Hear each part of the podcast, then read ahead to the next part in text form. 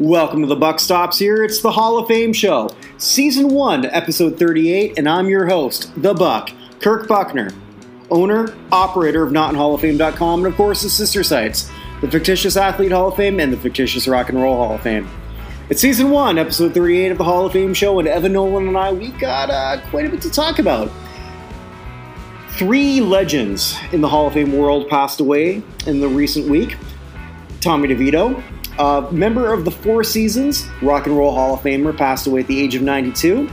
Chicago Bears running back Gale Sayers, possibly the greatest of his position in the last half of the nineteen sixties and the youngest man ever to be elected into the Pro Football Hall of Fame.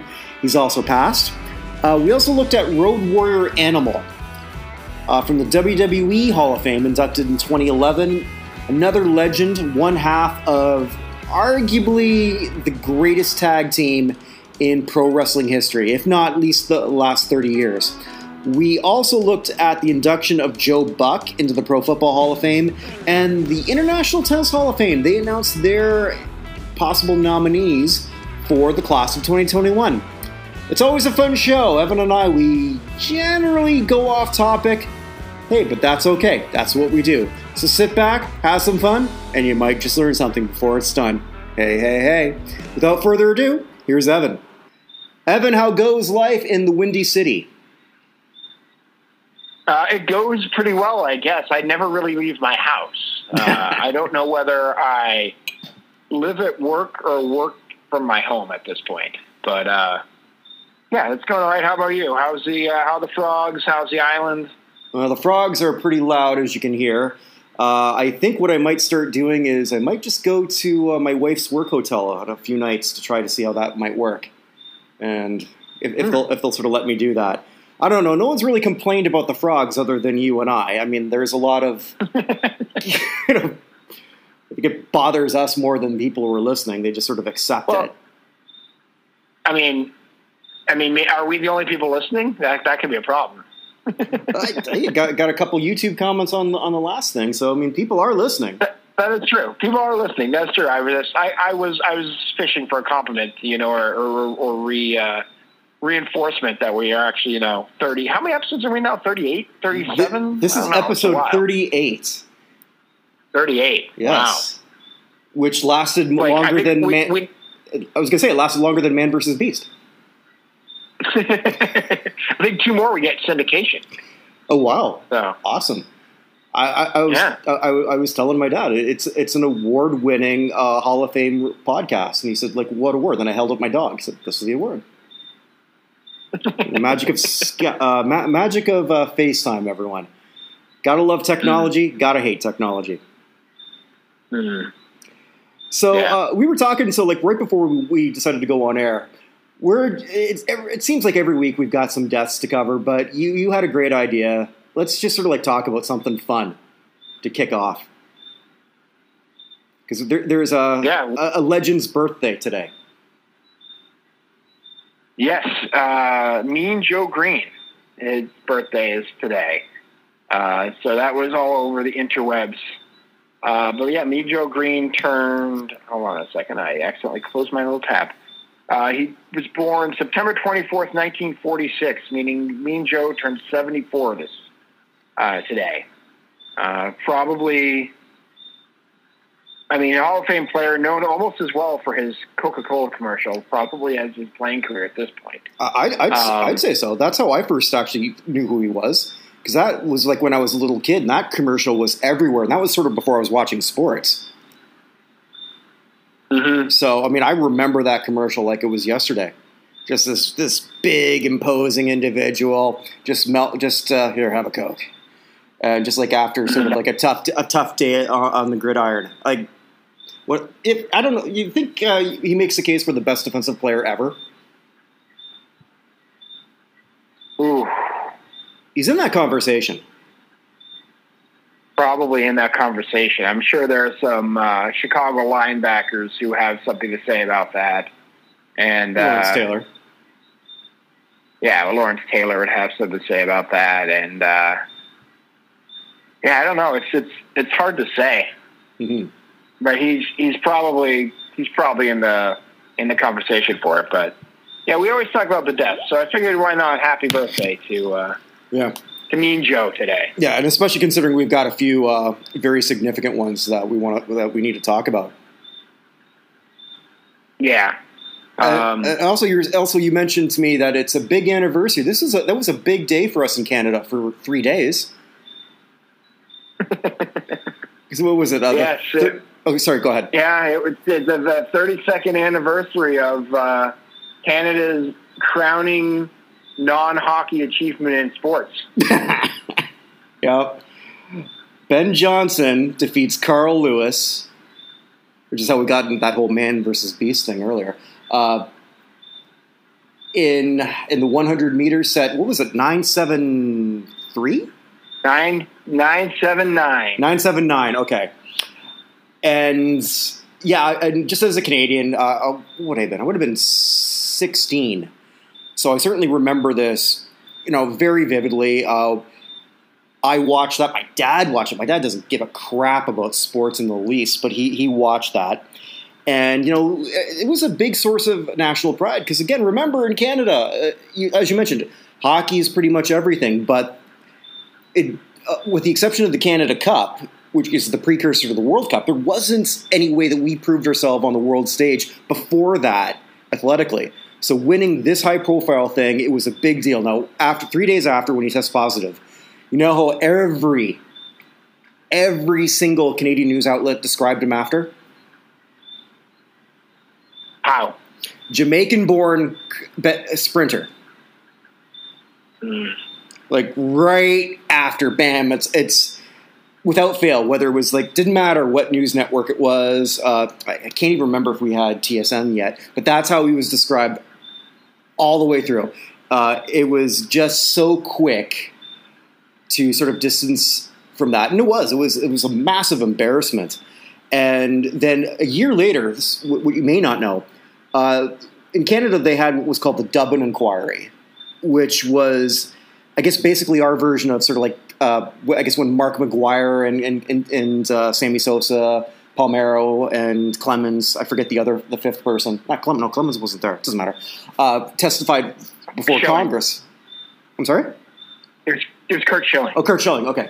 Uh, so like they pretty much had the same sort of idea, just to find out how rampant the steroid issue was. And so that basically it took all that just for Ben Johnson to say, yeah, I took steroids. So my dad, again, sometimes he puts things in perfect perspective, just said, so let me get this straight. We just paid thirty million dollars so that we could learn what we already knew. What a waste. By the way, make sure you get that consul general their money. Yeah. yeah. Or whatever it is. Oh, yeah. Yeah. Well, by the way, also Rafael Palmeiro's birthday today. So. Oh. Uh, something celebrated by probably not even his family. Oh, I'm sure that his family loves him. Oh, I'm oh, sure they do. I, I've been trying to find this clip for years on YouTube, but I can't find it. Uh, it was during the All-Star Game, so I guess it probably been the last one that Palmeiro was at because he was only at three. And whoever was the announcers did like a pregame clip uh, interviewing, it was Bonds and McGuire because they were both members of the five hundred Home Run Club. And then all of a sudden, mm-hmm. Palmeiro shows up like, hey, guys! It was like, like, and, and you could just look at look at those two, like Bonds and Paul, and uh, McGuire's like, uh, hi, Rafi. just, it's like, don't forget about me. Here I am. Uh, back when chicks dig the long ball, they don't anymore. I don't think so. Mm. I, I, the way baseball, the way baseball goes now, they dig the strikeout more than anything. Oh, that is true. That is true. Uh, so I guess we gotta let's. Uh, what, what would we call her? Uh, beige mistress has struck again. She has. Yes, the beige mistress is. Uh, has struck again. This time her victim was Karoli Fater, and I have no idea if I'm pronouncing anything in Hungarian correctly, so all people in Budapest and uh, Pécs and Szeged, I believe is how you pronounce that other one. Uh, those are the only cities I know in uh, Hungary. I uh, can all write in. Uh, people write in, text in, troll in, whatever they do. But uh, gold, uh, Uh, gold medal winner at the nineteen sixty-eight Olympics when Hungary took home the gold in soccer. Um, passed away at the age of eighty. Uh, so uh, I can't even tell you what position he played. Hmm. Uh, he uh, he appeared for in one game in the Olympics for them, and that was it. But yes, another Olympic, another Olympian for Hungary has been uh, has passed away, giving us, as far as I've been checking, I believe that is now twenty-three out of twenty-four weeks since I started noticing that we've had a Hungarian uh, Olympic athlete pass away. All right, H- Hungary, if you've got a version of the F B I, I mean, like, investigate this. This is this is serious. Like, I, I'm just picturing now this Hungarian Legion of Doom. Meanwhile, back in like, Budapest. Whatever, whatever, whatever the Hungarian version of the old uh, East German secret police, the Stasi, is, uh, that's that's they got to have something like that, right? Oh, has to, has to. Um, and I, I think isn't that built in once you became a member of the, the Soviet bloc? Yeah, you got your own version of the Stasi or the or the K G B or whatever the heck it was. So. Yeah, they, there's still got to be some of those guys around. What else are they doing? They're, these are these are their heroes. I mean, the people for the fifty-six, sixty-eight Olympics, those are the people who they were their contemporaries. Mm-hmm. Go investigate this crap. So where do we go from here? Do we go from uh, some of our big names, or should we just uh, look at something that actually happened while we were talking last week? Let's Maybe we start with that. Let's start with that. Yeah, uh, so... We do this uh, every Thursday night, and now that Thursday Night Football is back, I paused it because uh, I was watching the, the last week's game, the Battle of Ohio, and it was at halftime, and uh, Shrek, uh, or sorry, David Baker, was there just sort of like frozen on my screen, and I didn't really, I, I should have, because it's a Hall of Fame commissioner, I should have like just let that play out before I called you, uh, but as it turned out, he awarded uh, Joe Buck uh, the Pete Rozelle Award, which... I mean, yeah, you don't get a bus, but you're in the Pro Football Hall of Fame. Yeah, you're in Canton anyway. You say, welcome to Canton. Mm-hmm. Uh, he he and his dad become the first ever father and son duo to uh, be so enshrined. Yeah, it's a it's a really big deal. Uh, I know that a lot of people, at least the Twitterverse anyway, uh, doesn't seem to be a fan of Joe Buck. I personally love the guy. I, I love his commentary. Uh, I I think he's really good. Uh, what, what are your thoughts on on, on Joe? Uh, he has slightly grown on me over time. I used to find him entirely insufferable, mm-hmm. but I think having heard him as a person, like on podcasts and things outside of um, outside of play-by-play, I like him more than I did before because he's. It's much like one of the, possibly the worst song ever written uh, is uh, "You're Beautiful" by James Blunt. Agreed. Uh, But James Blunt is so, like, self-effacing and kind of snarky about that song that I like James Blunt while hating the song. I kind of like Joe Buck now while not necessarily always being the biggest fan of his play-by-play. I like him better, I think, in football than I do in baseball. Mm. Um, okay. But, I mean, he's he's been the, he's been the voice of the, the World Series now for twenty-five years. And, I, and then that little thing they had when he got, if he found out he got the award, which was kind of cool. He got it live on air without knowing that, knowing that it was happening. Um, uh, they said that he and this, this made me feel old, that he and Troy Aikman have been partners now for nineteen years. Oh wow! Which make makes him the second longest um, pairing for a lead team for football, or lead announcing team for football in the history of football. I didn't look up who number one was. I'm guessing it's probably uh, Frank, or, or well, is Danny Don Meredith and uh, Howard Cosell, maybe? Or is it, oh no, it's probably Matt and Summerall, right? Uh, in terms of longevity, I, I would say so. Uh, I don't know if this makes uh, Aikman and uh, Joe Buck the, I'm sure they're not the only two Hall of Famers to to call games together, but there can't be too many. I'll have to look that up uh, and answer that next mm. next week. Because I, I can't see how there's there's that many other than, than those two. There there has to be. Used to go with was it? I know he's with. I think he's with Iron Eagle now. But did he used to be with Keith Jackson? I don't know. I don't know. Uh, But yeah, I don't Joe, know. That's, that's the first possibility mm-hmm. that comes to mind. By the way, I miss Keith Jackson. That dude was awesome. Uh, I agree. I totally agree. Uh, yeah, Joe Buck is someone I, I do like. I, I never understood the complete hatred, but he does have, and I think you and I have used this word before, maybe I know that I have, the punchable douche face. Yeah, he, he comes off as smarmy. And, and there is something to be said about a guy whose admitted addiction is hair plugs. Yeah, and and there's also the kind of the feeling. I mean, he started calling games as a twenty-five-year-old. He's the youngest ever to call to be the lead announcer on games. It just kind of felt a little bit like nepotism at the time. But the dude is all over the place and mm-hmm. does a lot of stuff. And if he, I mean, a lot. He's he's constantly traveling, doing all sorts of games and everything. And it's. I mean, he's only, what, fifty-two, fifty-three now, probably? I um, guess, yeah. And, and got to be one of the younger people ever to get this sort of award. And I mm-hmm. will talk about the youngest person to get a similar award probably right. coming up here in a few minutes. Yeah, yeah. Um, but uh, I, it's hard for me to argue that Joe Buck isn't worthy based off of the criteria that they're using. Yeah, no, I, I totally agree. Uh, one thing that I remember is, again, just sort of like going back as a little kid when I started watching football, and I remember having a conversation with one of my uncles, because at that point, uh, I hadn't really sort of like a, established my fandom to the Saints yet, and even if I had, they they weren't they were hard, they were hardly ever on T V. And I remember, like, as a nine or ten year old, uh, just sort of like admitting sheepishly and thinking I was going to get a dumb answer or like a dumber look at, look back. And I, I said, like, sometimes, like, the games I'm going to watch, because it was back, you'd either have a C B S game or an N B C game. I I think that was the, the cases then. You'd have, like, a choice of one or the other. And if the Bills were playing, everything would be blacked out. Mm-hmm. Uh, and I'd usually pick the game based on the announcers. Mm-hmm. 'Cause, and it is important. Like, announcers mean so much. Uh, and as much as uh, I actually like uh, Joe Buck, I cannot stand Troy Aikman. I think he's a horrible, yeah, Aikman, horrible analyst. Aikman is not the greatest, but he's still better than quite a few. I mean, every time you got Dan Fouts, you're like, oh my God, why? What did yeah. we wrong?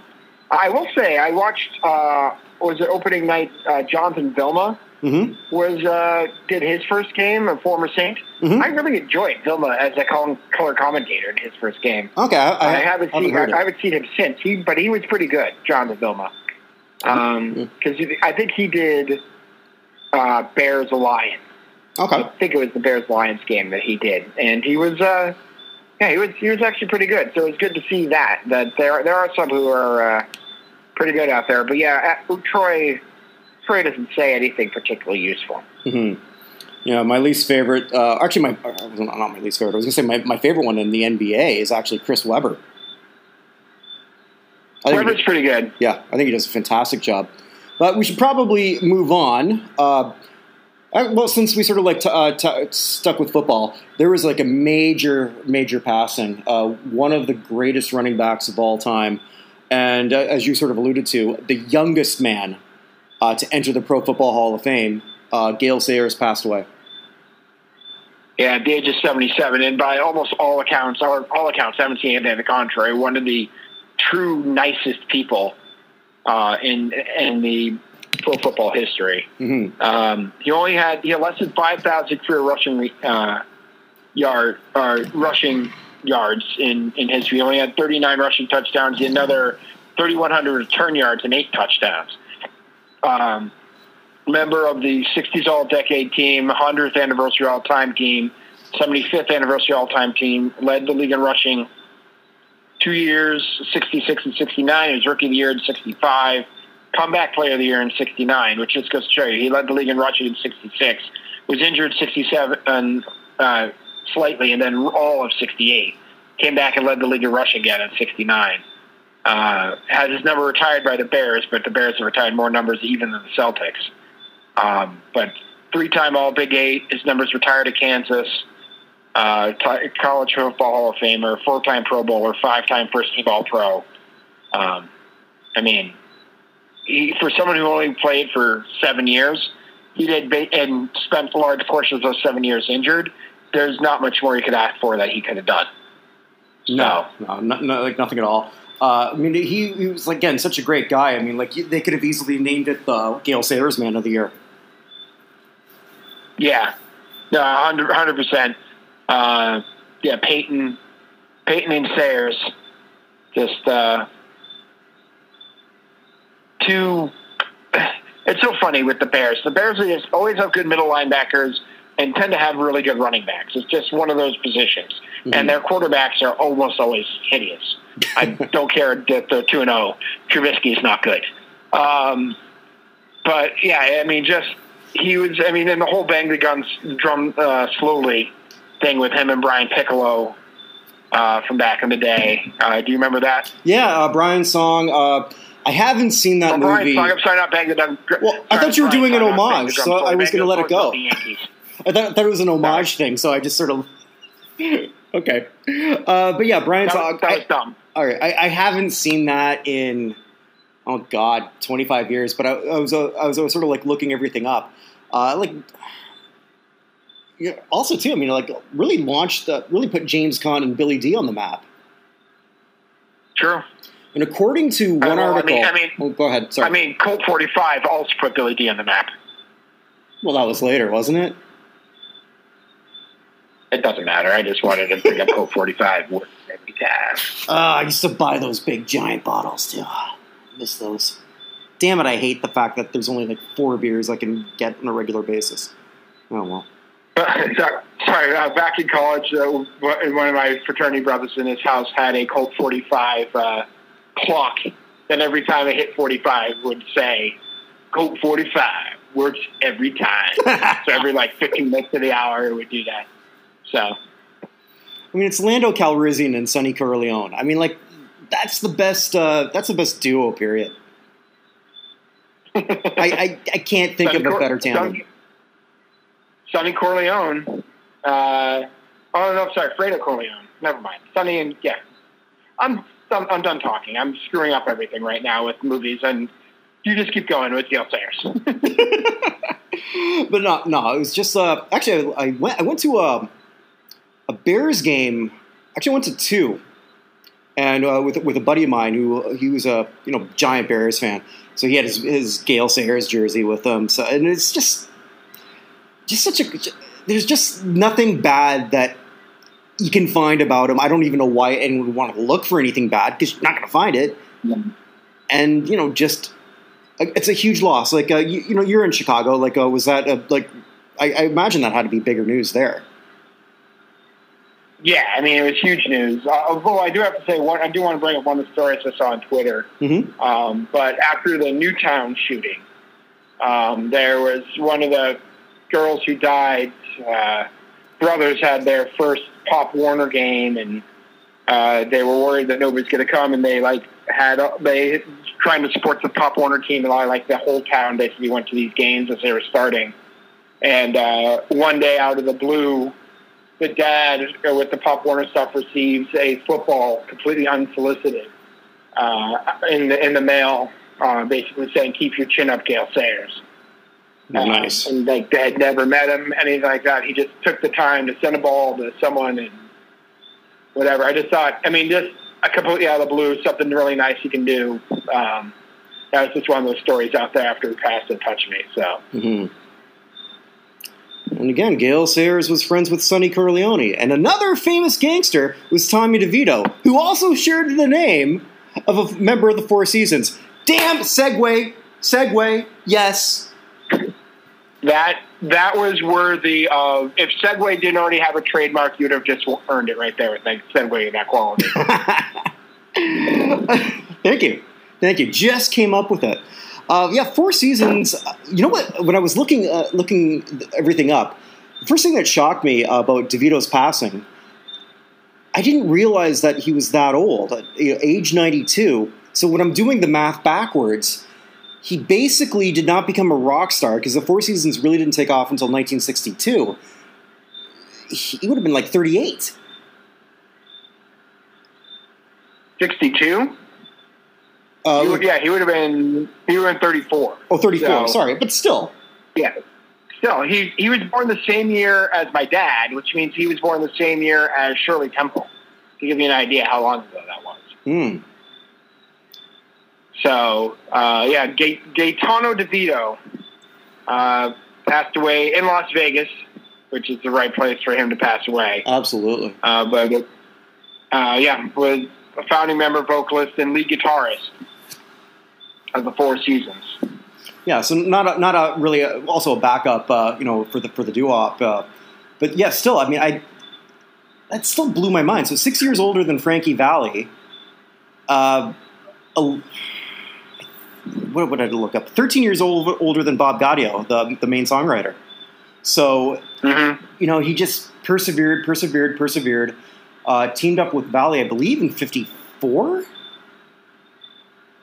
And that sounds right. Yeah, and then they finally ma- they finally sort of like made it. And I don't know this for sure, but I would have to say that probably in the early sixties, he would have been the oldest upper tier rock star.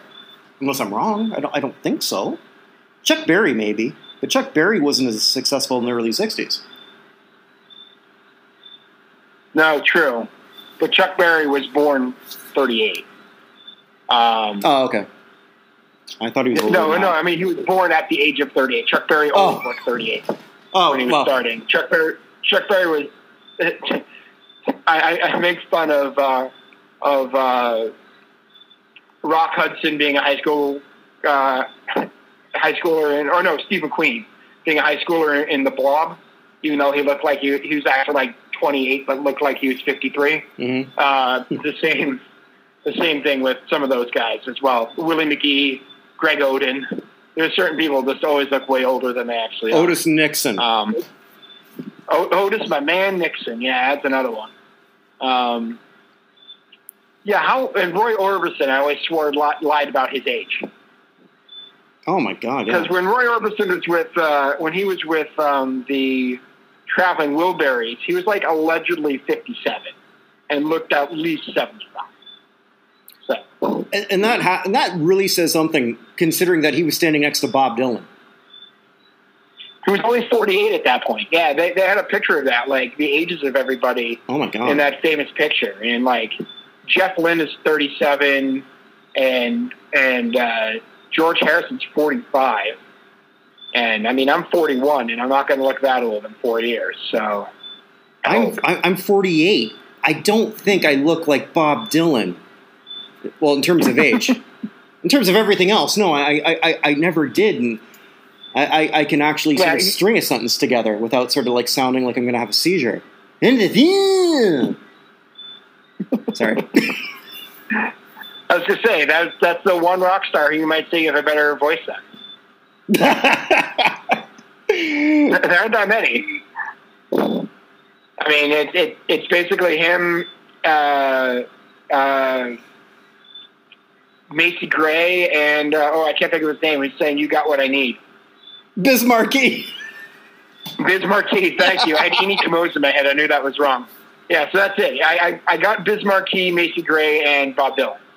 I, I can't guarantee anyone else, but I got those three. And, uh, and uh, Kesha. I can sing better than Kesha. I can do better than sing talking. Yeah. So... I don't think I want to ever do uh, Kesha for our, that number one show, but that's another story for another time. uh, so yeah, I mean, yeah, still, this guy had like a phenomenal career. Uh, bowed out in nineteen seventy, and at that point, I guess he would have been like in his early forties. And you know, what did he have to prove? What left did he have to prove? It's not like he really bailed on the group. Just he was in his early forties. Okay, I'm done with the road. It's all right. Mm-hmm. Uh, Rock and Roll Hall of Famer, uh, Vocal Group Hall of Famer. You know, in ninety-two, he, he lived a long life, long, prosperous life. Uh, I'm hoping that he enjoyed, I don't know for sure, but I, I hope he sort of enjoyed his his long retirement. And what more can you ask when you're able to do that? Yeah, of course. You, you, the youngest of nine, nine kids from an Italian family from New Jersey, and getting a couple of Hall of Fames, that's what's so bad. Mm-hmm. So... Uh, but by the way, before we move on to the third major that I think we all talked about, I just want to run into a couple more if you don't mind. No, I don't mind at all. Um, let's enjoy the music. So, one of whom is uh, drummer Lee Kerslake, passed away. Uh, he was most widely known for his time in the Uriah Heep. He joined them back in seventy-two and played with them on and off through two thousand five. Um, he took a little hiatus there in the late seventies, early eighties, and was Ozzy Osbourne's drummer for a couple of years. Um, but Kerslake passed away at the age of seventy-three. Um, never, one of those guys who was in a whole bunch of great albums, but unless Uriah Heep gets in, I don't see a whole bunch of no. I don't see a whole bunch towards that. He's uh, he's probably one of the, those guys who's just going to look on the outside, um, or I guess looking down from the outside at this point. So uh, he passed at seventy-three um, from cancer. Mm. Uh, we also had a couple more uh, people from the music world here. Um, so we had. Uh, From the Emotions, a girl group from from uh, the Chicago area, Pamela Hutchinson passed away at the age of only sixty-one. Um, That's too young. They're voted one by V H one as one of the eighteen most important uh, girl groups of all time. Uh, but and they were heavily mm-hmm. sampled by all sorts of people. I mean, Tupac, L L, Wu-Tang. Um, I mean. Wonder why they decided. Genuine, Mary J. Blige, so many of them. Even if you're not sure exactly who they are, best of uh, my love. You oh, would recognize some of the music. You get the best of my love. Those who those who've seen, um, uh, crap, what's that Mark Wahlberg movie, Boogie Nights? I I, mm-hmm. I I think that's sort of like the first song they're using in the in like the pool scene at uh, Burt Reynolds' house. The, uh, that's true. I haven't seen Boogie Nights in so long. I don't think I remember the music. Um, that's. But that's sometimes one of my I'll put that on like when I'm just writing late at night and I can't sleep, just sort of like as background. But that's interesting though. V H one just okay. We're just going to stop at eighteen. They can't just go and yeah. add two more and say twenty. That's, that's work, man. Nobody wants to work. Apparently, um, apparently not. Yeah. So yeah, that so that that was the number one hit for them. That might be on your show at some point. That went platinum. Back in nineteen seventy-seven, Best of My Love. They also had number six hit uh, performing with Earth, Wind, and Fire on Boogie Wonderland. Um, so love she, that she song. She passed at only sixty-one. Absolutely love that song. That could be one of my favorite disco funk songs. If it's not, it's top five. It's right up there. Just brilliant. Earth, Wind, and Fire really can't do. You can't really go wrong with anything from them. No, I mean, they, they could have done the song about October, and it would have been just as good. Do you remember twenty-first? Day? Oh, we, that happened this week. I didn't even pay attention to that. twenty-first of September. So, uh, and then also passing away um, was a underrated songwriter, uh, Georgia Dobbins of the Marvelettes, uh, who are. Uh, Again, one of the most important, I mean, you have to say they're one of the most important uh, girl groups of all time. Yeah, regardless uh, Motown, of decade. Uh, Motown active from nineteen sixty and nineteen seventy, but she wrote uh, Please Mister Postman as well. Um, so one of the most covered songs of all time. I know, I definitely know that the Beatles covered it. Uh, and it's been covered so many times, but one of the most important Motown songs we're going to make in our top twenty-five. Please, Mister Postman's way up there.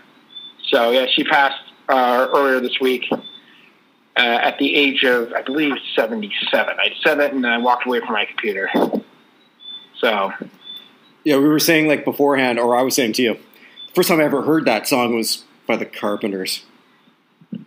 Yeah, I, I, I think you should just strike that from your memory. As you get older, there's certain things uh, that you should just be allowed to forget about, and that's, that's one of them. The Carpenters cover of Please, Mister Postman is one of the first things you should have on the, like, mm-hmm. you know, as you drink, just like in the wild, the weak brain cells die first. Make sure that's one of the so go. Well, so. I mean, I'm still waiting for all Linda Ronstadt's covers, so leave my head. I'm not a fan. Not a fan. It's all she ever did was covers. I, I I understand she she's okay with me. Uh, she's certainly better than uh, Styx, who I think is probably my least favorite band of all time. How dare so, you? You live in Chicago. I know I live in Chicago. I have to tell everyone in Chicago, they still are not good. Except for the one cowboy song that I can never remember the name of. That song's okay. I, I will. But the crank, rest of it is really, really bad. I was going to say that I will crank up too much time on my hands if I hear it on the radio. Living in Barbados, I don't hear that on the radio. You do. It's just a Linda Ronstadt version of it. No, no, it'd actually be a cover by some island person down here. My oh, first forty. oh, oh, yeah. My first Christmas down here. I'm, I'm, I had to uh, just listening to we'd be listening to the radio. It's like, what the hell? What songs are this? I don't know any of these songs. Never heard of that. And uh, I had to go to uh, uh, my wife had to have a procedure, and I won't, obviously I'm not going to go into too much of that. But we had to like arrange stuff at the hospital, and so I had to do a bunch of that for her. And I'm in this lady's office for, for all that. And she's got the radio on. And she says, don't, and I'm, I'm not going to try to do a Bayesian accent because I've been told by my black friends, never do that again. So I won't. and, and so it was just a Christmas song for Christmas song. But I never heard of any of these. And then she's like, don't you always hate, oh, they play the same Christmas songs over and over. Like, I never heard any of these. And, and then she looks at me like, I, like, what do you mean you never? Like, what, what do you hear? Like, oh, oh, Mariah Carey. I don't know. It's always the same thing, buddy. That's a fu- that's a future show. The Christmas, uh, the Chris, the best and worst Christmas songs. Okay. Yeah. You're like that. that that's a separate. That. Yeah, that's a separate show. Uh, maybe maybe yeah. we could also do Halloween. Now that I'm thinking about it, best and worst Halloween songs. Aren't that many Halloween songs? So. Well, okay, but maybe just the best ones. I wouldn't say the worst Halloween songs. But there's like twenty, like just come up with like ten each of songs that put you in a Halloween mood. Okay, I was gonna say, does "Zombie" by the Cranberries count? Why not? If it puts you in the mood, sure. I have to say, there. Have you ever heard of Stephanie Mabey? No. M A B E Y. Nope. She has a she has a song that my kids love. Uh, that I uh, recommend you find. Uh, uh, that's a good ha- Halloween song that goes. If I were a zombie, I'd never eat your brain. I just want your heart. I just want your heart. It's it's a really fun, it's a really fun song, I, and I, I highly recommend it. You should you should uh, find it and listen to it. She's it's it's good. So that she's talking about how she's a, she's a zombie and uh, she just can't eat this guy because she's so in love with him and they're getting married. So. You know, you, you, you, got, I, I, you, you got to hand it to it. I mean, zombie love is forever love. It, it is. Yeah. And uh, later it goes, our greatest times will be spent kicking off all your friends. Because obviously, I love this deep won't stay there. So. I have a feeling that at some point in time, you and I, when we're finally drinking together, we'll be having a long talk about mm-hmm. Shaun of the Dead. Oh, God, yeah, of course. Shaun of the Dead meant... meant to be funny is scarier than Dawn of the Dead, which is not meant to be funny. And Dawn of the Dead is maybe funnier than Shaun of the Dead. So, I mean, just the whole the, throwing the, the, album. The Cornetto so. trilogy, the Cornetto trilogy is just is. I mean, I'll be honest. At World's End is a, is weaker is the weakest of the three, but Shaun of the Dead and uh, and uh, Hot Fuzz are two of my favorite films of. My life, so. The British will always be funnier than us and better actors. Don't tell that Samuel L. Jackson. Get mad. Does, he, does Samuel L. Jackson have a problem with the British? Yeah, he had a whole thing a year ago at this point saying that uh, Brits were coming over here and taking all the American roles and cheating stuff. So Re- it, was, it was weird. Oh, I don't know. Wow. Yeah. That's so. might might be the weirdest appropriation take I've ever heard. Yeah, it was it was weird. It was kind of out of nowhere, and then it just kind of disappeared. So uh, he may have just been having a bad day. I don't know. Maybe maybe he thought he could have played Stringer Bell on The Wire. I don't know. Mm. It's wow. All right, I gotta well, I gotta find that. Should, should we go to our last uh, death here? Yeah, yeah. Uh, and this one is all. This one is all you. Yeah, uh, I know almost pro- nothing about this. All right. Uh, uh, pro wrestler uh, Joe Laurinaitis, uh, known as Road Warrior Animal, passed away today at six. Or no, sorry, yesterday at age only sixty. And so, did you ever watch the like? When did you start watching wrestling? I know you're not as big a wrestling fan as I am, but did you like? Did you ever watch it on a regular basis at all? So I watched when I was a kid. Mm-hmm. So that was the um, the Hulk Hogan, Andre the Giant, Jake the Snake Roberts era. And I remember at summer camp we had to do a skit, and uh, as our group, and I had to be one of the killer bees who got the butt my butt kicked by the Bushwhackers as part of the skit. So that would probably be you know nineteen eighty-seven or so. And then I didn't really pay attention until college when my roommate had. Uh, wrestling games, and uh, that we played like as a, a like a group of friends would play the games on. I don't remember what Nintendo system was at that point. Um, and so then we'd watch some wrestling as well. So that's the the Mankind, Cactus Jack, Doink the Clown, which is I know a third weird one, but he was always in the wrestling game mm-hmm. uh, era. And then I didn't really pay attention to, again until Kofi.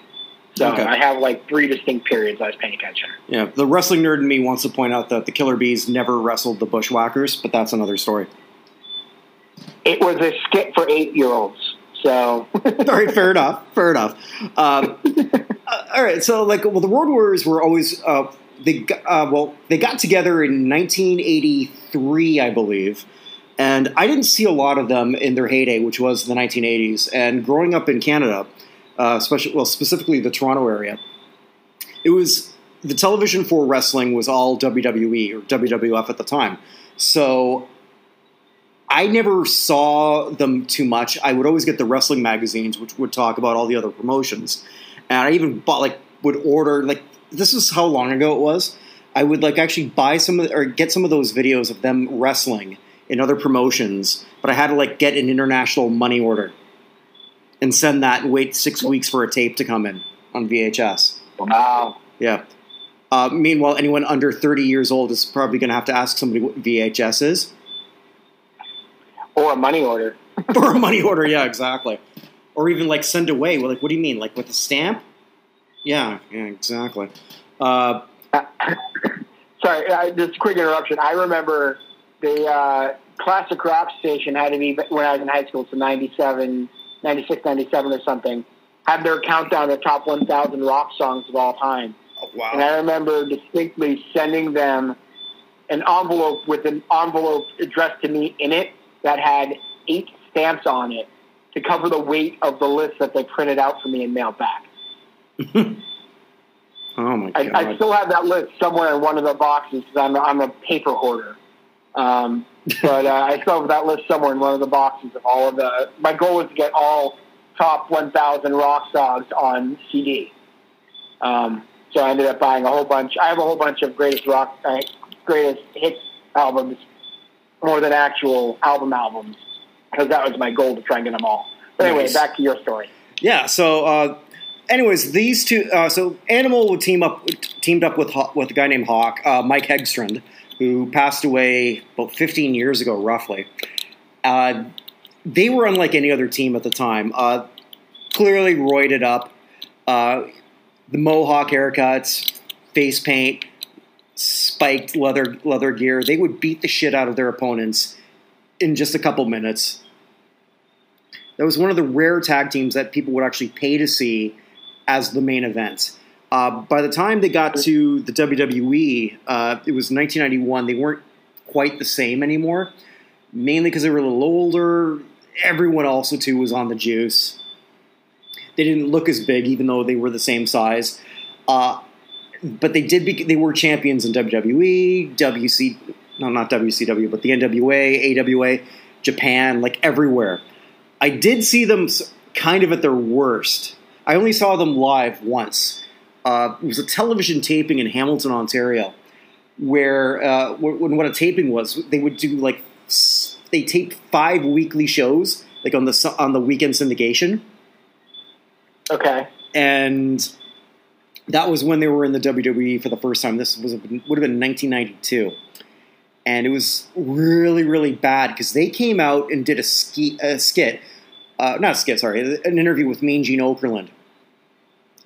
And so they had their manager, Paul Ellering. He says, you know, we're going to take you back to, like, the good old times. Remember when you were when you were young and you were ruthless. I'm, I'm paraphrasing because I can't remember exactly what he said. Because they never did air it on television because it was so bad. And they brought out a ventriloquist dummy. And it was named Freckles. Oh, okay.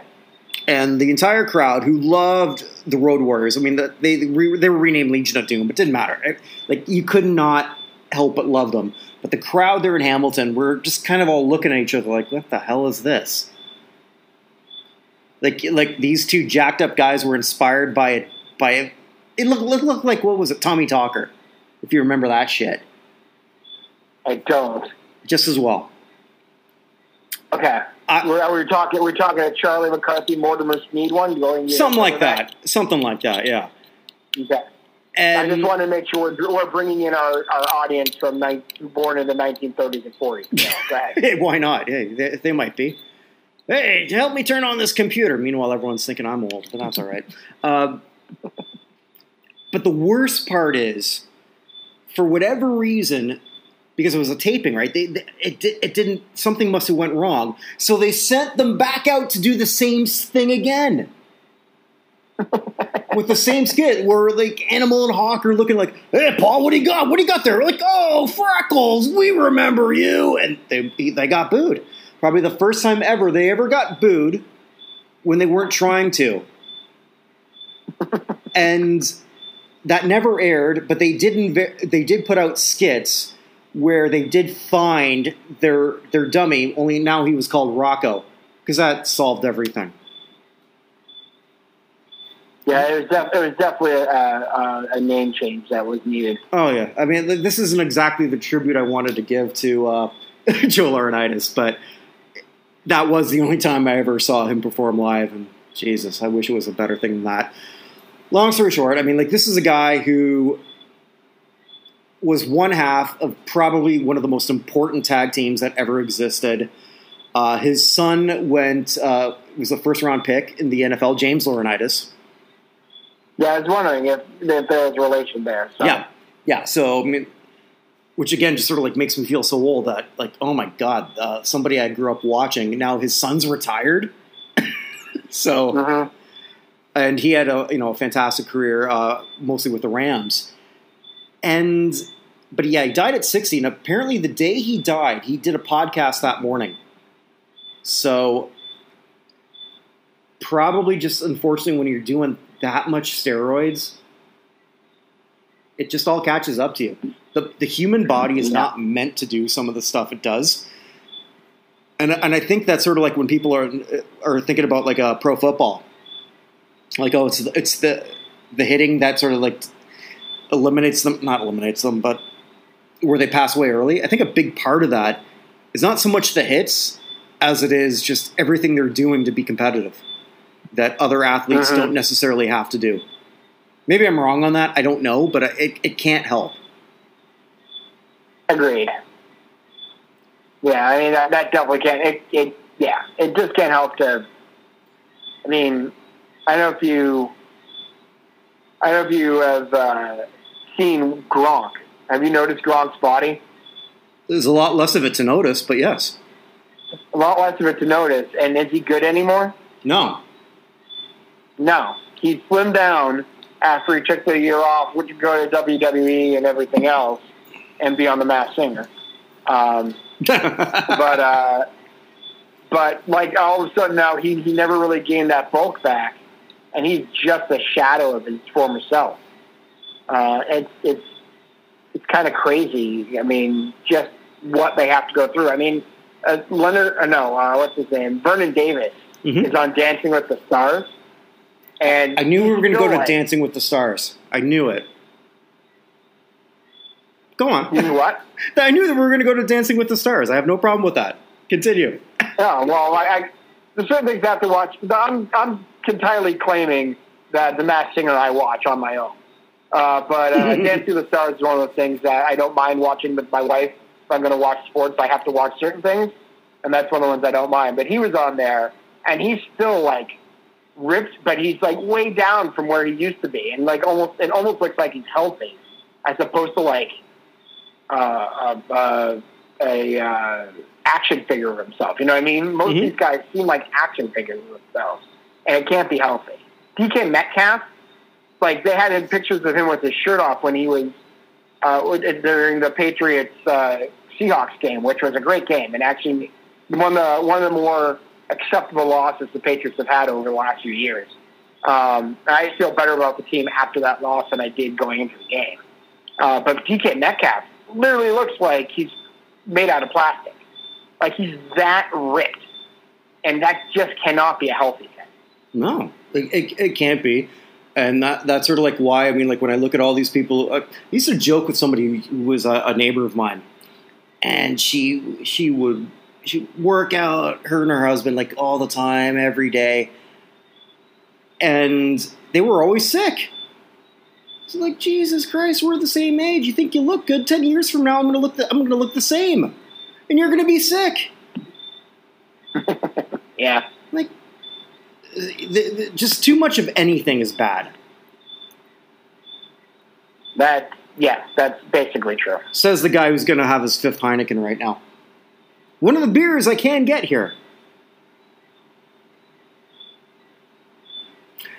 All right, so... Um, oh, sorry, go ahead.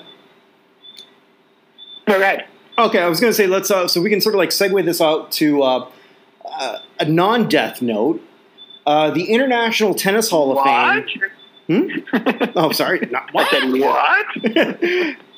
uh, the International Tennis Hall of Fame has announced their uh, finalists for the twenty twenty-one class. Uh, some interesting names, but every time I look at the Tennis Hall of Fame and whenever they have a class, and when it's just like, man, the bar is pretty low to get into that hall. Yeah. Like, yeah, am well, I wrong I mean, in that? I don't think so.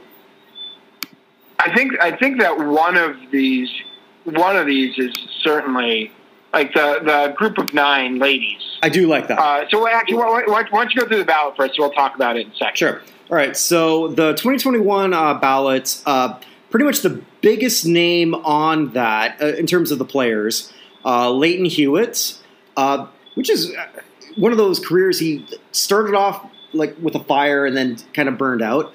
Uh, the youngest man at that point, I don't know if he still is, to be number one. Uh, won the U S mm-hmm. Open, Wimbledon, but then never did much after that.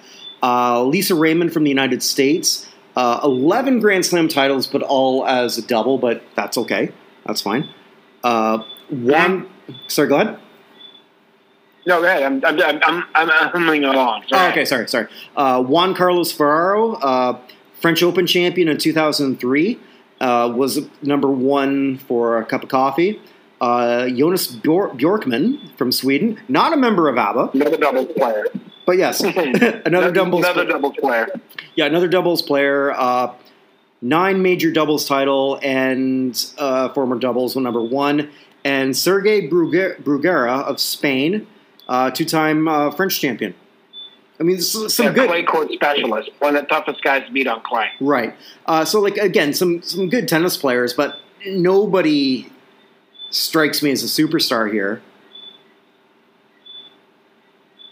I mean, no. Uh, I mean, the, looking at those names, my my first thought is that Hewitt is the one I would put in. Mm-hmm. Um, if you have for one, but it generally is one or two who get in. So last year. They had Mary Pierce, Lina, and Ornali, excuse me, and Yevgeny Kafelnikov mm-hmm. uh, got in. So there's, there's two or three who get in all the time. Um, so my guess is if there's going to be two out of these, it's likely to be uh, Hewitt and somebody. Right. Yeah, I'd agree with you. So Hewitt and uh, I my guess it wouldn't surprise me if it's Hewitt and. and Oh, maybe Lisa Raymond. Yeah, might I, be the other one. Yeah, I mean, I, yeah, I'd agree with that. Bruguera and Ferraro both were good. I don't know. I personally, between the two of them, I know that Ferrero got to number one, but Ferrero was so good on clay uh, that he it, it was almost unfair when you played him. I, this, that's back when I really followed tennis. There was a time I was a master. Okay, tennis the, the, the, the, then here's what I want to ask you, because I, I'm not a tennis guy. I mean, I'm just starting to play that with my wife, and we really enjoy that, but I don't watch it, I, I even though now I'm playing.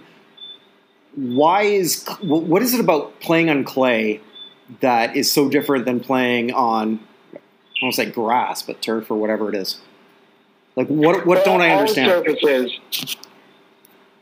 So, um, so I grew up – Um, my high school, I played in high school for a little bit, uh, but and our high school courts, uh, practice courts were clay, and our our actual competition courts were hard court. Hard court, the ball moves way faster. Um, it, it bounces differently. It's the rallies tend to be shorter. Um, on clay, it's it's a slower game and it's more tactical. Okay. Um, so where someone like Kafelnikov, I just brought up, could overpower someone at the U S Open, he was terrible. Well, he wasn't terrible. He was not nearly as good on clay because his big serve and everything else game just didn't work the same way because the ball gets deadened on the bounces.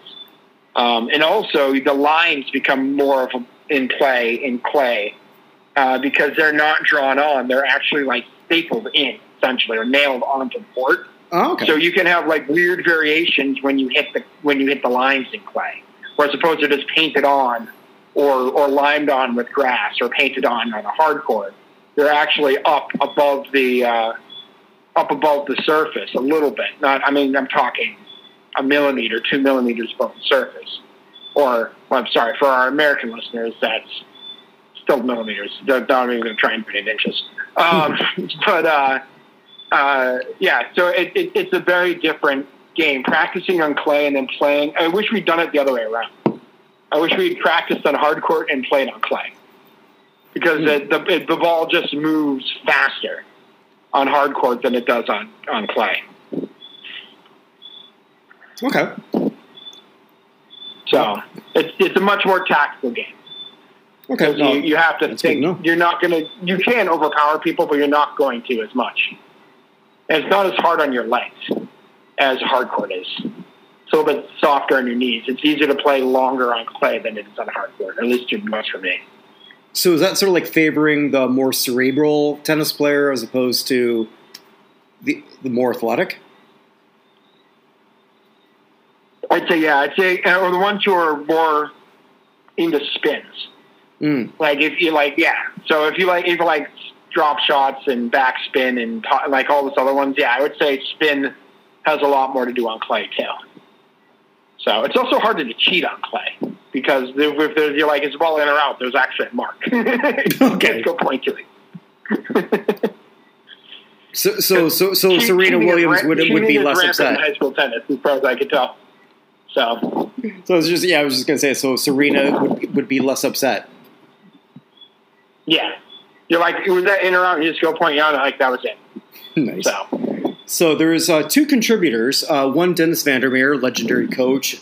Uh, they called him the teacher of teachers. But the real interesting one here is this original nine. I've never heard him called that, but this it's a, it's, it's a beautiful name. Uh, so these were the nine women who essentially stood up to the World Tennis Organ- World World Tennis Association. Do I have that? Uh, well, the, it's the W T A now, but I don't know what it was at the time. Okay. But they essentially uh, protested because they were not getting equal pay. And you and I, we've had many conversations about uh, equal pay when it's sort of certainly warranted. And in tennis, it completely is. Because women uh-huh. have been an equal draw for decades, pretty much both for both of our lifetimes anyway. I always remembered uh-huh. the top women being... Uh, you, you know, I remember Martina Navratilova being always in the same breath as John McEnroe when I was a kid. Yeah. Yeah. Yeah, Martina Navratilova, that whole era. So Martina Navratilova, Chrissy Everett, mm-hmm. uh, Steffi Graf, Arancha Sanchez Vicario, uh, Gabriella Sabatini, like all those all those people were just as big as stars at that point as the because when they were all popular too was the kind of the tail end of the great seventies run mm-hmm. for tennis before uh, before Sampras and and company took over in the nineties. That that mid eighties period that you and I probably were more aware of it mm-hmm. was very much dominated by the women. Like McEnroe and Connors were on their way down. Uh, Beck, Be- uh, Boris Becker was in there, Stefan Edberg, uh, Yvonne Lendl, folks like that. But the women, particularly not the women, dropped. Mm-hmm. And, uh, and eventually Monica Seles, uh, before she was dead. Mm-hmm. Um, that they were they were just as big as stars. But anyway, so explain what the original nine did. Remember. Yeah, so it's uh, comprised of uh, seven Americans, two Australians, uh, Peaches Bark- Barkowitz, Rosie Calais, uh, Cassis, uh, apologies if I'm pronouncing that incorrectly, uh, Ju- Julie Heddleman, Billie Jean King, Christy Pigeon, Nancy Ritchie, Valerie Ziegenfuss, and the two Aussies, uh, Julie Taggart Car- uh, Dalton and Carrie Melville Reed.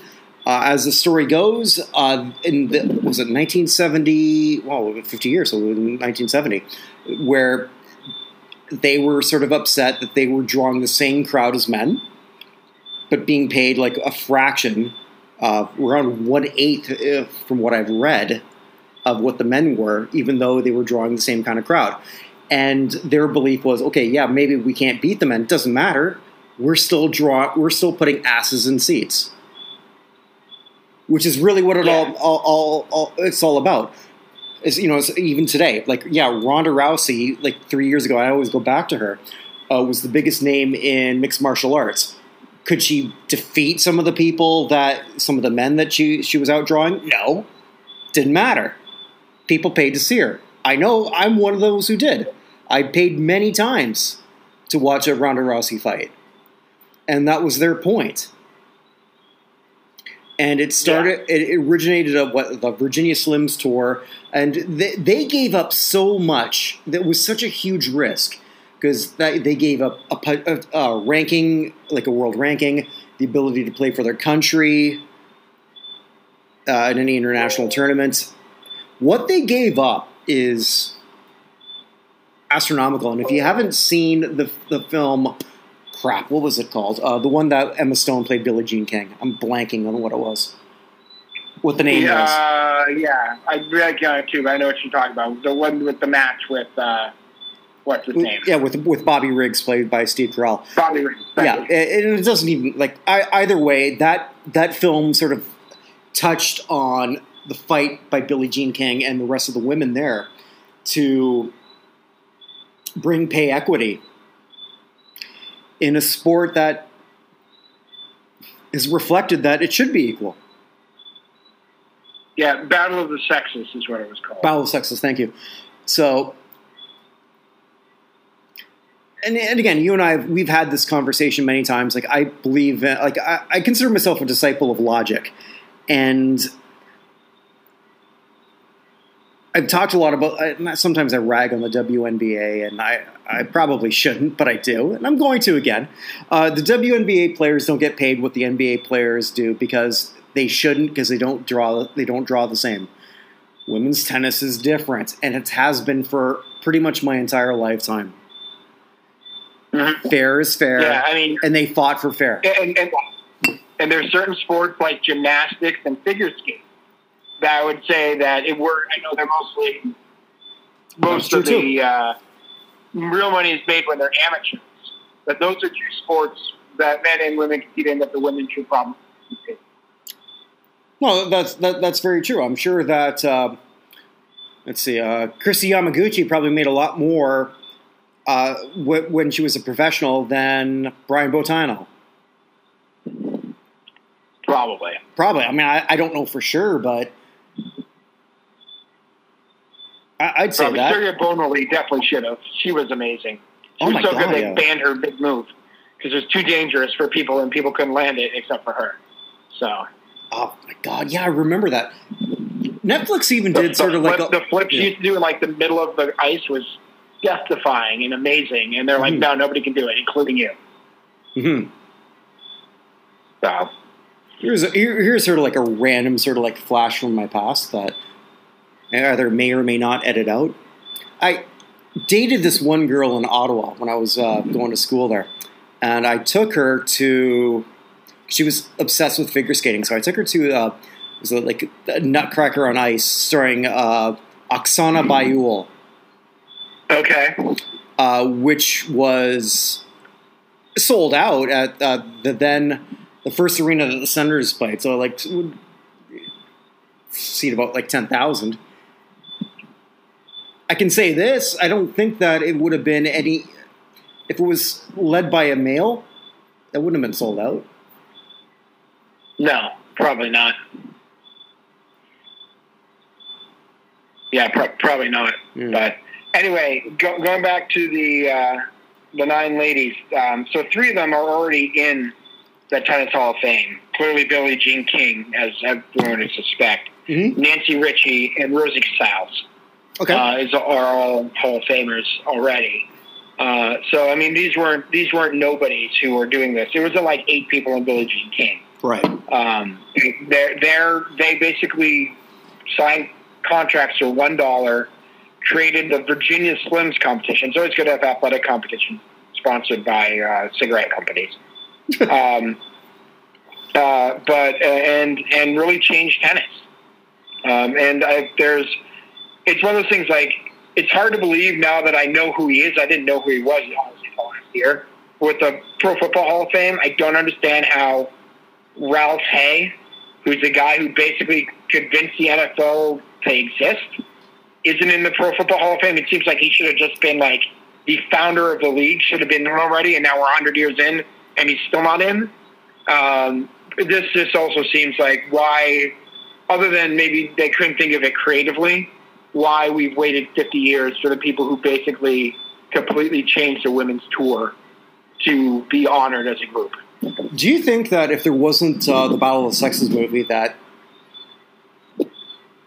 this wouldn't have happened? You. What's that? I, I didn't hear you. Can you say it again? Oh yeah, sorry. Uh, do you think uh, like if it wasn't for the for the film that uh, Battle of the Sexes, that this wouldn't even be a nominee? I'd like to think the answer to that is no. Uh, Emma Stone was really good in that movie, but that movie was not really good. Um, that movie should have been better. Uh, so I would like to think the answer is no, because, I mean, it was also three years ago. But also, they're doing this category once every four years now. Mm. So this is the first time since that movie came out that they would have had this category. Um, so I don't know the real answer to it. It may have just been... Oh, the fiftieth anniversary also had something to do with it as well. Um, but this, they should just already, this, and again, they may not have been creative enough to figure this out uh, for a while, but they should just be in as a group. They all should have been in as a group for what ha- what they did and the bravery they showed and the way they changed the game already. So I, I, I think actually you just sort of hit the nail on the head. Just the creativity, just probably, they never thought of it. Until recently. Right. Yeah. It, it, may, it may honestly have been, I mean, the N B A just keeps inducting teams, and they've just been like, wait, why can't we do that? Because it's not like there's teams for tennis generally, unless you're doing Davis Cup or whatever, mm. uh, that you, you don't think of it. Uh, so that may have just been it. And then finally, like, wait, it's the fiftieth anniversary of this. We should be doing something about it. Why don't we just put them all in? So I don't think there's any chance they don't get elected. Oh, God, yeah. I, I'd, I'd say that's a bigger lock than Pat Benatar. Oh, wait a minute. or or, or, uh, or Motley Crue being on the ballot. Yeah, exactly. Exactly. Or, or, who, or who's the other one who we were convinced to be? Oh, Oasis. Mm, yeah.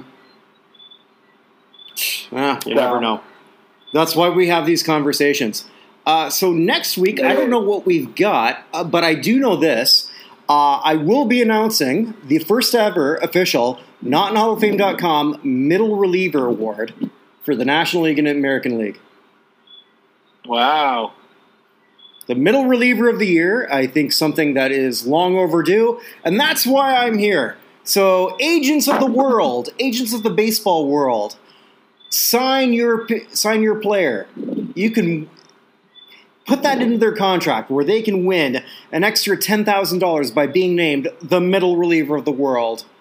World? Yeah, why not? Middle reliever. Middle reliever of the, of the... I mean, it's a World Series. Why not the middle reliever of the world? That's fine. Okay. Middle reliever of the National League and the American League. The first and, ever of its kind. It like the, can we call it like the Kent Colby Award in the National League and something else in the American League? Uh, Mike Timlin? Mike Timlin, although he closed games too. But yeah, Timlin's somebody. Alan Embry. Well, uh, well, wasn't Tecovia a closer? There. I'm sorry? Wasn't Tecovia a closer? Probably. I just remember Kent Tecovia and his, like, Coke bottle glasses. I was never sure how he could see the plate. Um, so, for our younger viewers, we all used to collect baseball cards. um, so, yeah, I'd have to figure out who, like, the middle relievers be, because eventually all the middle relievers who are good become closers. So... I mean, even Timlin was a closer. Alan Embry was a closer. Um, eventually, like, there aren't that many who'd stay middle relievers for a long time. Mm-hmm. So, well, in, in our Jays mini dynasty, it was Dwayne Ward setting up Tom Henke. Mm-hmm. Yeah, Dwayne Ward. That's a good one. I haven't thought of him in years. So yeah, when I do this whole retro from nineteen eighty, he'll probably. Probably win a couple of those. I don't know. I don't think his agent can help him now, but still.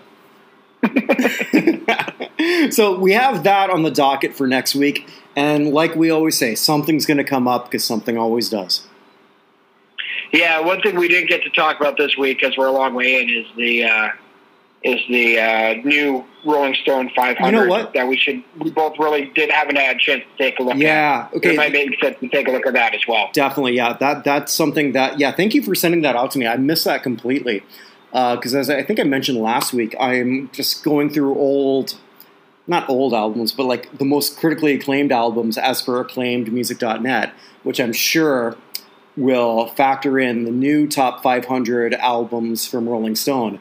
Which, again, to very, very young viewers or listeners, an album is when an artist puts together a group of songs at one point in time. I, I thought you were going to say Rolling Stone is a magazine. Magazines are... That would work, too. Holy crap.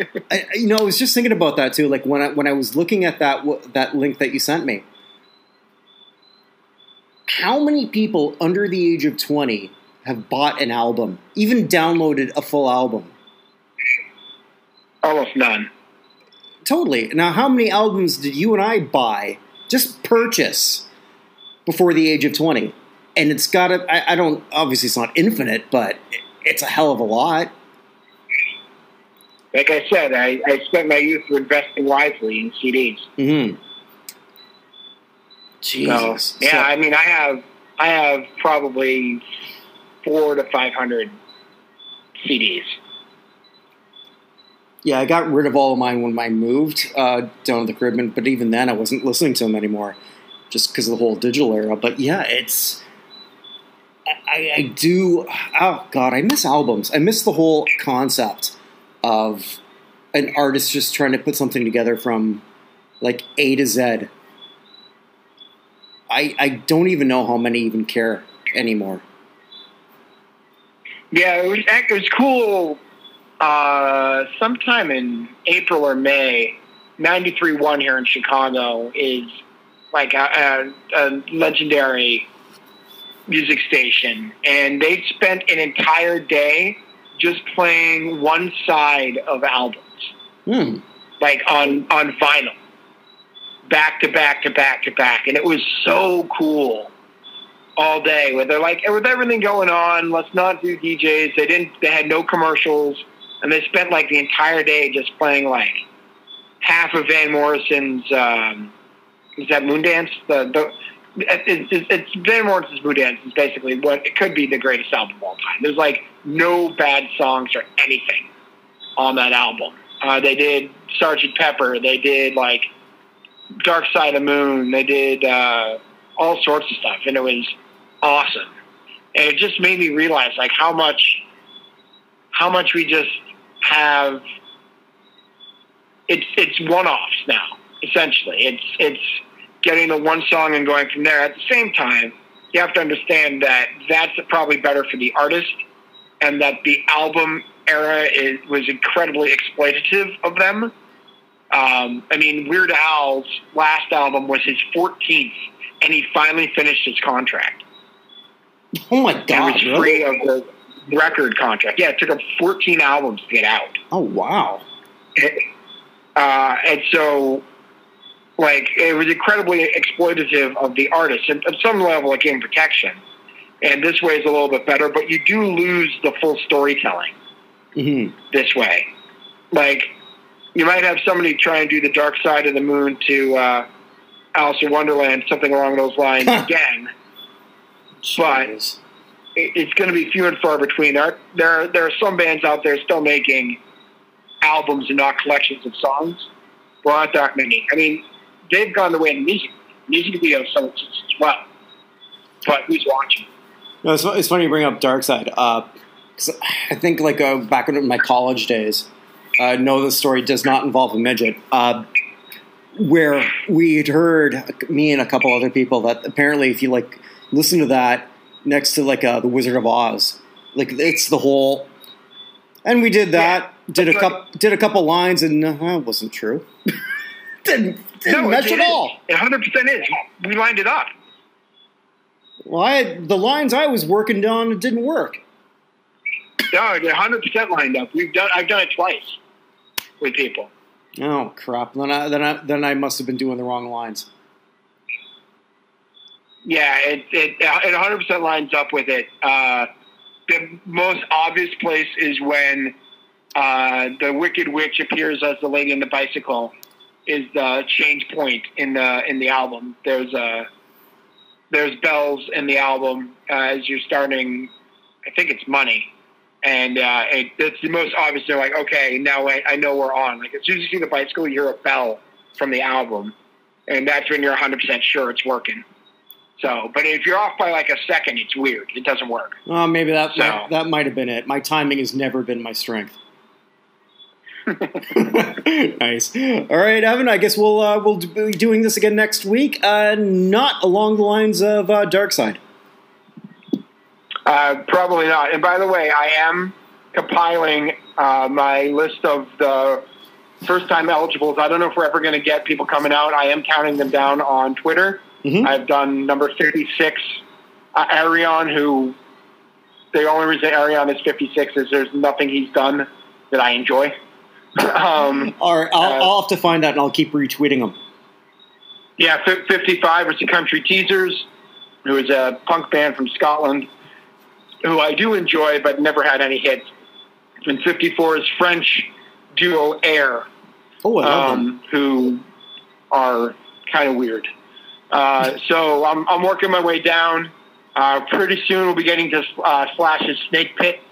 Um, I'm, I'm still finalizing. I'm doing as a, I'm putting them up as soon as I'm sure. Like this is where they're going to where they're going to be. Well, we have one more coming out tonight, who I believe is. Hold on, let me open up my thing here.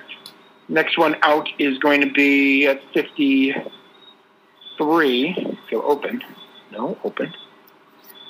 Uh, fifty-three right now. I have the Flower Kings from Uppsala, Sweden, hmm. um, who are a nineteen. Who are a really nineteen nineties prog rock band, which is going to be hard enough. Being a Swedish prog rock band is not probably getting you in the hall.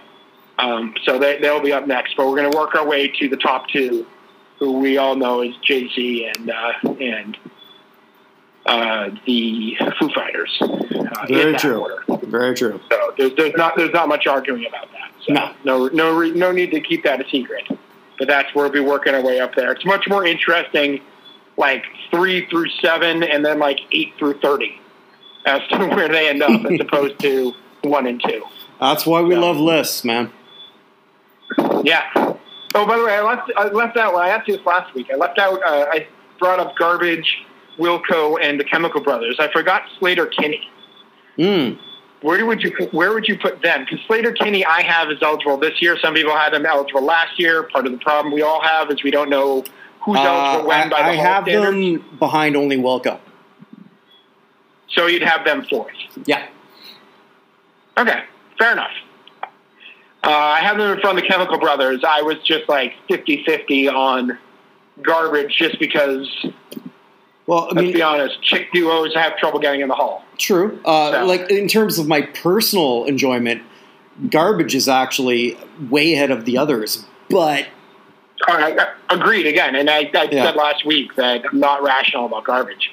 Yeah. Um, so that that is kind of... Uh, I love I love music with grit and a female singer.